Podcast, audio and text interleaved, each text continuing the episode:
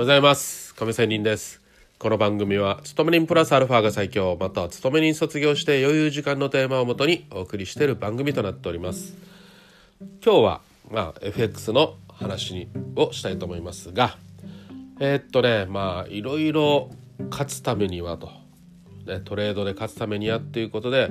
手法とかねいろいろあります。もちろん手法はえー、人それぞれやり方があってどれが当たりどれが間違いっていうのはないと思いますが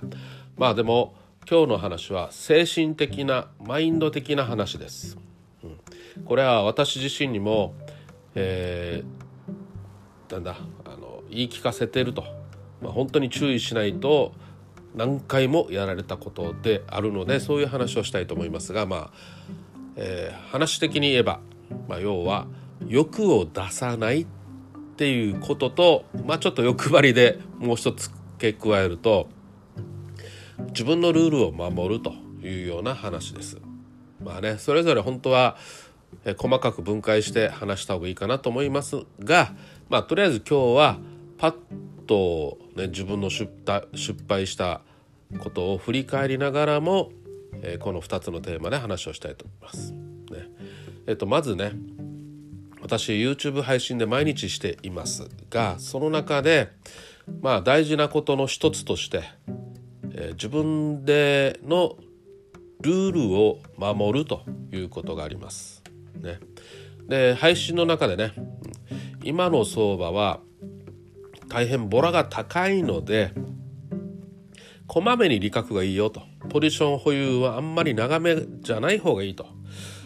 ね、要はスイング的じゃなくてスキャルとかね、まあ、デイトレ、まあ、デイトレでも長いぐらいですね。今のボラの高い動きではね。うん、っていうふうに毎日配信の中でとりあえず、えーと、早めに利確と。そしてこのコツコツスキャル的にねえー、もちろん負けることもありますが損切りもしながらトータル的にコツコツ積み重ねていこうというような話をしていますがまあそれ結構当たっているんですよ。私の相場感というのは大体当たっています。でねあとはこれを守れるかどうかということなんですよ。で私の失敗としては失敗談としてはねこれを守らなかった時にやっぱり負けるということですよ。でねこのえー、もう少し話をしますとポジションを持ちますよね。ポジションを持って、えー、利益が乗ってきます。ね、で利益が乗ってあここら辺まではとりあえずいけるよなということで利益確定部分をするわけですよ指し値をするわけですよ。ね、でもねでもですよ最初に自分で決めたことをちょっと欲を出してしまってねその指し値部分を外してもうちょっと伸ばそうとする行為をしてしまうんですよ。これが欲張りということですね。もっと伸ばせるんじゃないかと。いやいやこれお前がそのポジションを持った瞬間っていうのはここら辺でねしか伸びないだろうということでそこのポジション持っただろうということなんだけどもここでねだんだん利益が増えていくともっともっとと欲が出てしまう。で結局は最初に自分が話していたルールを決めたねえーと、こまめに利確あんまり長めのポジション持たない方がいいよということで、えー、差し値を外してしまうということなんですよ。でそれでね結局は、えー、利益が減ってまたポジションを、ね、あの損切りとかね、うん、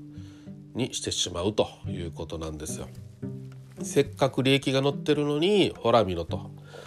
自分で決めたことをやらないから負けてしまうだろうと。結局はお前の欲でそうなっちゃうんだよというようなことなんですよね。うん、なぜこういうことをしてしまうのかというのは例えばね前の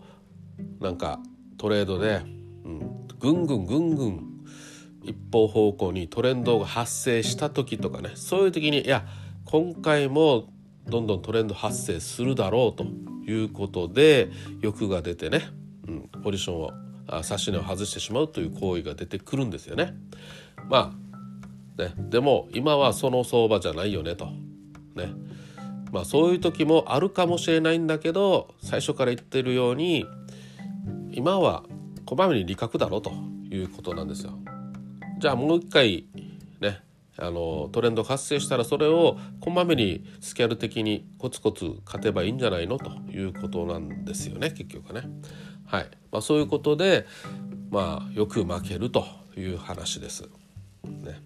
まあ、よってもう一度確認をしますが自分のルールを守るそして欲を出さないということはまずは自分の決めた方針に従ってないと世の中に流されてると。チャートに流されてるだろうと、その値動きにね惑わされてるということはダメだよねと。まずは自分の指針方針にのっとってそれでダメだったらしっかり損切りで利益確定。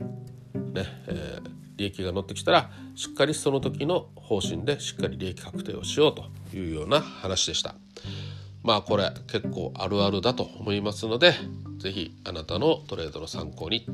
または自分の人生の参考にということで今日は終わりたいと思います。それではまた明日。See you!